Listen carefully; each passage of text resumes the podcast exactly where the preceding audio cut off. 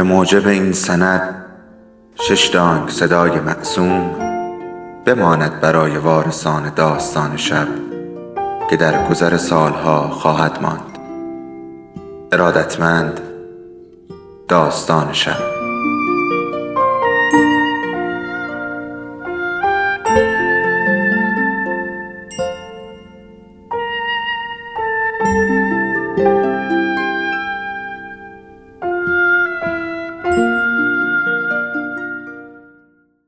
یکی بود یکی نبود.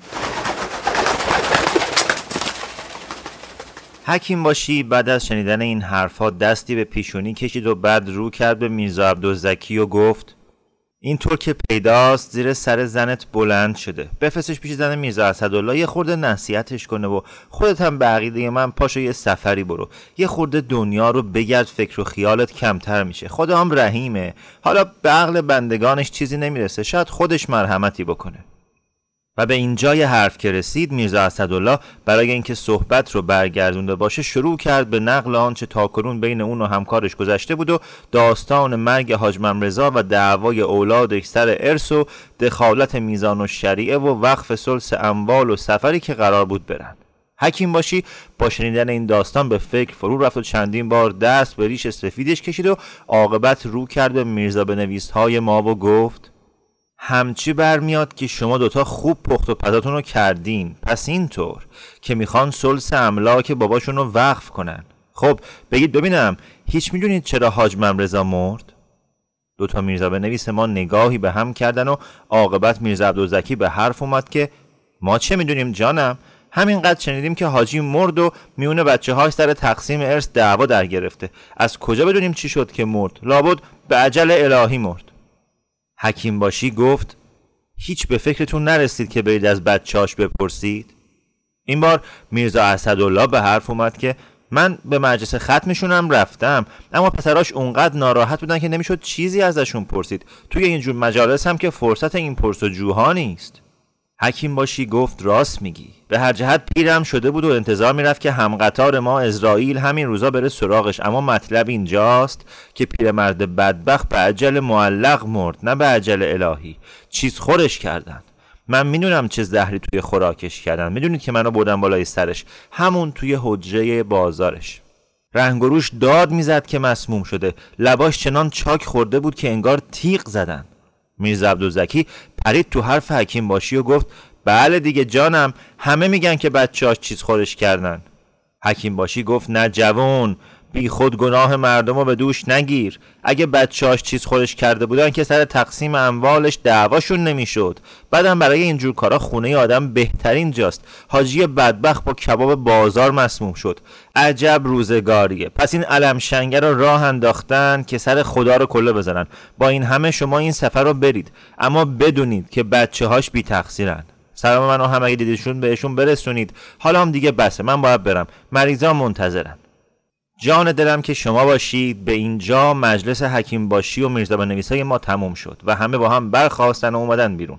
هنوز اول صبح بود. دکونای زیر گذر داشتن باز می‌کردن و گداها تازه راه افتاده بودن و تر بارفروشا از میدون برمیگشتن حکیم باشی رفت سراغ محکمش و میرزا نویسای ما هم سر دوراهی بازار و راسته علافا از هم جدا شدند.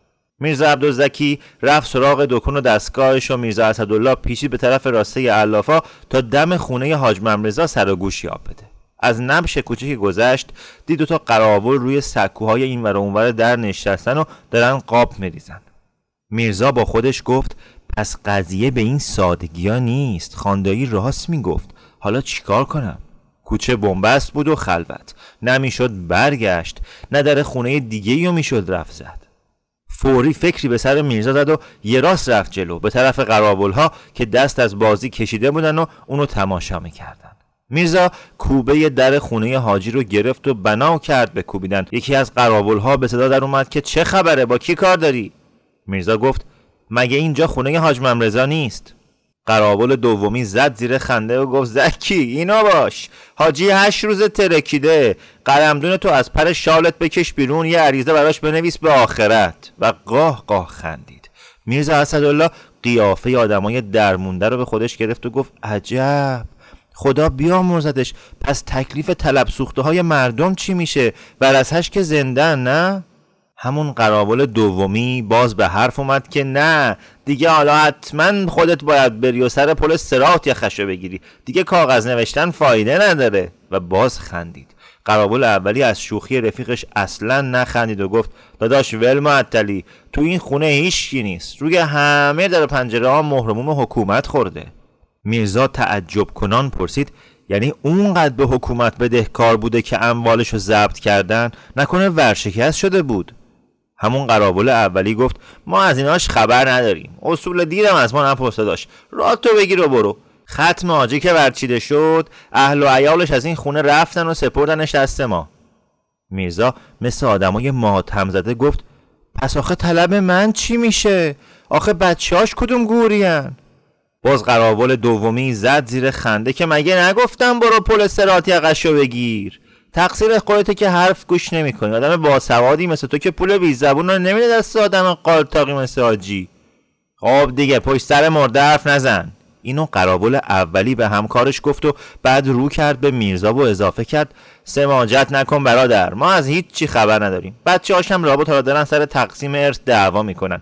تو هم اگه دلت می‌خواد صبر کن. لابد تا یکی دو هفته دیگه تکلیف همه روشن میشه. نمی‌خوای صبر کنیم یه عریضه بنویس برو پیش خود کلانتر. شکایت. دیگه هم خوش اومدی. به سلامت. و به این حرف میرزا اسدالله سری به علامت خداحافظی به اونها تکون داد که دوباره مشغول بازیشون شدن و برگشت و مثل آدم های درمونده همونطور که می‌رفت سرشو هم تکون می‌داد و با خودش حرف می‌زد نه نشد. روزی که رفتم ختم اصلا از این خبران نبود. تا یکی دو هفته دیگه چجوری تکلیف همه روشن میشه؟ یعنی کی چیز خورش کرده؟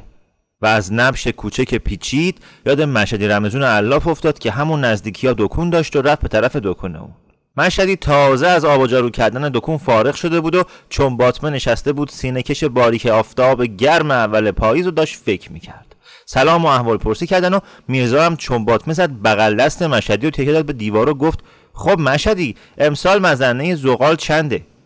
گرچه حالا حالاها کو تا زمستون اما تا برف نیفتاده و راه نیومده باید فکر زغال بچه ها بود. مشهدی رمزون گفت پارسالش هم که اول قوس اومدی باد گرون حساب نکردیم میرزا. پدرت خدا بیامرز گردن ما حق داشت. تو هم هر وقت عشقت کشید پولش هم که نداشتی مانعی نداره. دو کلمه بنویس که فلان قد هیزم و فلان قد زغال و دیگه کاریت نباشه. خودم الاغدار می‌گیرم و برات میفرستم. خاک شسته مثل شبق هیزم شکسته جنگلی مثل چوب سفید. فقط بابه برای بچه ها بسپری قبلا جا مکانش رو راستوریز کنن تا حمال الاغدار معطل نشه. میرزا گفت خدا عمرت بده مشهدی این دو تا علف بچه ما زیر سایه تو از سرمایه زمستون جون با در می‌برن. من گربه کور که نیستم. راستی ببینم چرا در خونه حاج مرمزای مرحوم قراول گذاشتن. خدای نکرده مگه خبریه؟ مشهدی آهی کشید و گفت چه می‌دونم؟ آدم دیگه به کی اطمینان بکنه؟ چو انداختن که بچهاش چیز خورش کردن. اما خدا رو به سر شاهد می‌گیرم که راضی به کشتن مورچه نبودن. مگه بد بابایی بود؟ در حق بچهاش از هیچ چیزی مزایقه نکرد. میرزا گفت قرابولا می‌گفتن هیچ کی تو خونه نیست. پس زن و بچهش چی شدن؟ چه بلایی سرشون اومده؟ مشهدی گفت بچه های بدبختش حتما رفتن ده. میگن میزان و شریعه هم دستن در کار بوده. میگن حاجی مرحوم با این قلندرها سر و سری داشته. میگن میونه حکومت با قلندرها به هم خورده. خیلی حرفا می‌زنن. اما من که سر در نمیارم. جخ بلا همه اینا هم که درست باشه. آخه چرا در خونهشو مهرموم کنن؟ هیچ کس هم نیست نطخ بزنه. عجب شهر هرتی شده. تو همچی شهری اگه من جای این قلندرها بودم ادعای خدایی می‌کردم. امام زمان که جای خودشو داره. میرزا اسدالله هم سابقه قلندرها رو داشت. وقتی بچه بود پدرش قضیه اونها رو براش تعریف کرده بود و خودش هم مثل همه اهل شهر بارها به تکهشون رفته بود و پای نقل و خطابه هاشون نشسته بود و گرچه اعتقادی به کارها و حرفاشون نداشت اما پدر کشتگی هم باهاشون نداشت. فکر می‌کرد این هم برای خودش دکونیه. عین دکون خودمون یا دکون مشهد رمزون علاف یا دکون میزان و شریعه یا همکار دعانویسش میزا عبدالزکی. اما تعجب در این بود که حاج ممرزا آدمی طرف اونها رو گرفته باشه. با اون همه مال و مکنت. یه مرتبه به یادش افتاد که حاجی خدا بیامرز چوبداری هم می‌کرد و از املاکش گاو و گوسفند می آورد شهر رو 60 70 تایی از قصابا لاشه از اون میخریدن. این بود که از مشهد رمزون پرسید نمی‌دونی حاجی مرحوم با این قلندرها معامله پوست و روده هم می‌کرد؟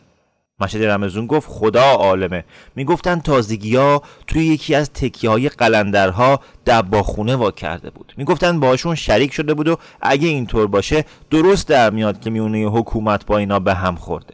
من گمون می‌کنم حاجی خدا بیامرز و خود دولتی ها چیز خور کردن. راستی خاندایی چه عقیده ای داره؟ میرزا گفت الان از پیش خاندایی میام. می‌گفت بچهاش بی تقصیرن خب عاقبت نگفتی نرخ زغال چنده؟ مشهد رمزون گفت به نرخ چی کار داری؟ اگه پول و پله تو دستگاهت پیدا میشه بذار برو. به باقیش هم کاری نداشته باش. میرزا گفت هنوز که از پول و پله خبری نیست اما کی از فردا خبر داره؟ تو فعلا چهار خروار هیزم شکسته با سه خروار خاک زغال برای ما بفرست. حوالش رو هم بده دست حمالا اگه خودم بودم که نقد میدم. اگه نه بفرست سراغ خاندایی. پیرمرد جور ما رو همیشه می‌کشه. مشهدی رمزون گفت مگه خیال مسافرت داری میرزا؟ خیر باشه. میرزا گفت شاید سری بزنم تا املاک حاجی خدا بیامرز. هم بچه هاشو می‌بینم هم شاید کاری از دستمون بر بیاد. دلم خیلی شورشون رو می‌زنه. می‌دونی که من با پسر بزرگش هم بازی بودم. و به اینجا با مشهد رمزون خداحافظی کرد و برگشت به طرف محکمه خاندایی تا از اون چه دیده و شنیده بود اون رو خبردار کنه. خودش از مجموعه اون چه دیده و شنیده بود بوی خوشی نمیشنید و می‌خواست بدون عقیده خاندایی چیه. این بود که اول سری به دم در مسجد جامع زد و به همسایه ها سپرد که امروز گرفتاری داره و نمی‌تونه بساتش رو پهن کنه. بعد یه سر رفت سراغ حکیم باشی که هنوز چندتایی مریض داشت. نیم ساعتی صبر کرد تا آخرین مریض ها هم نسخهشون رو گرفتن و رفتن و اون موند با خاندایی تنها.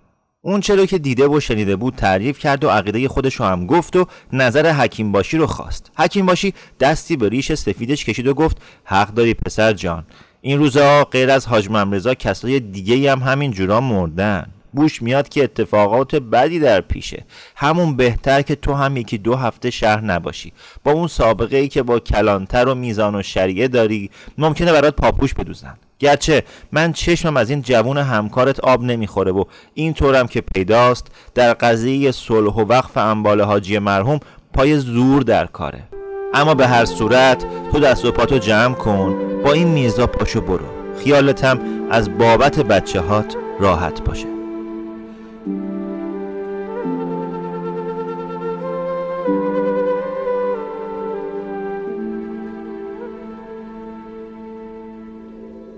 داستان شب بهانه است.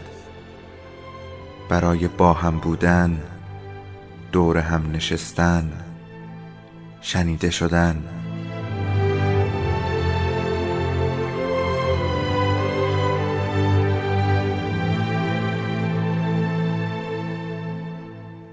صدای افسانه ها رو میشنویم.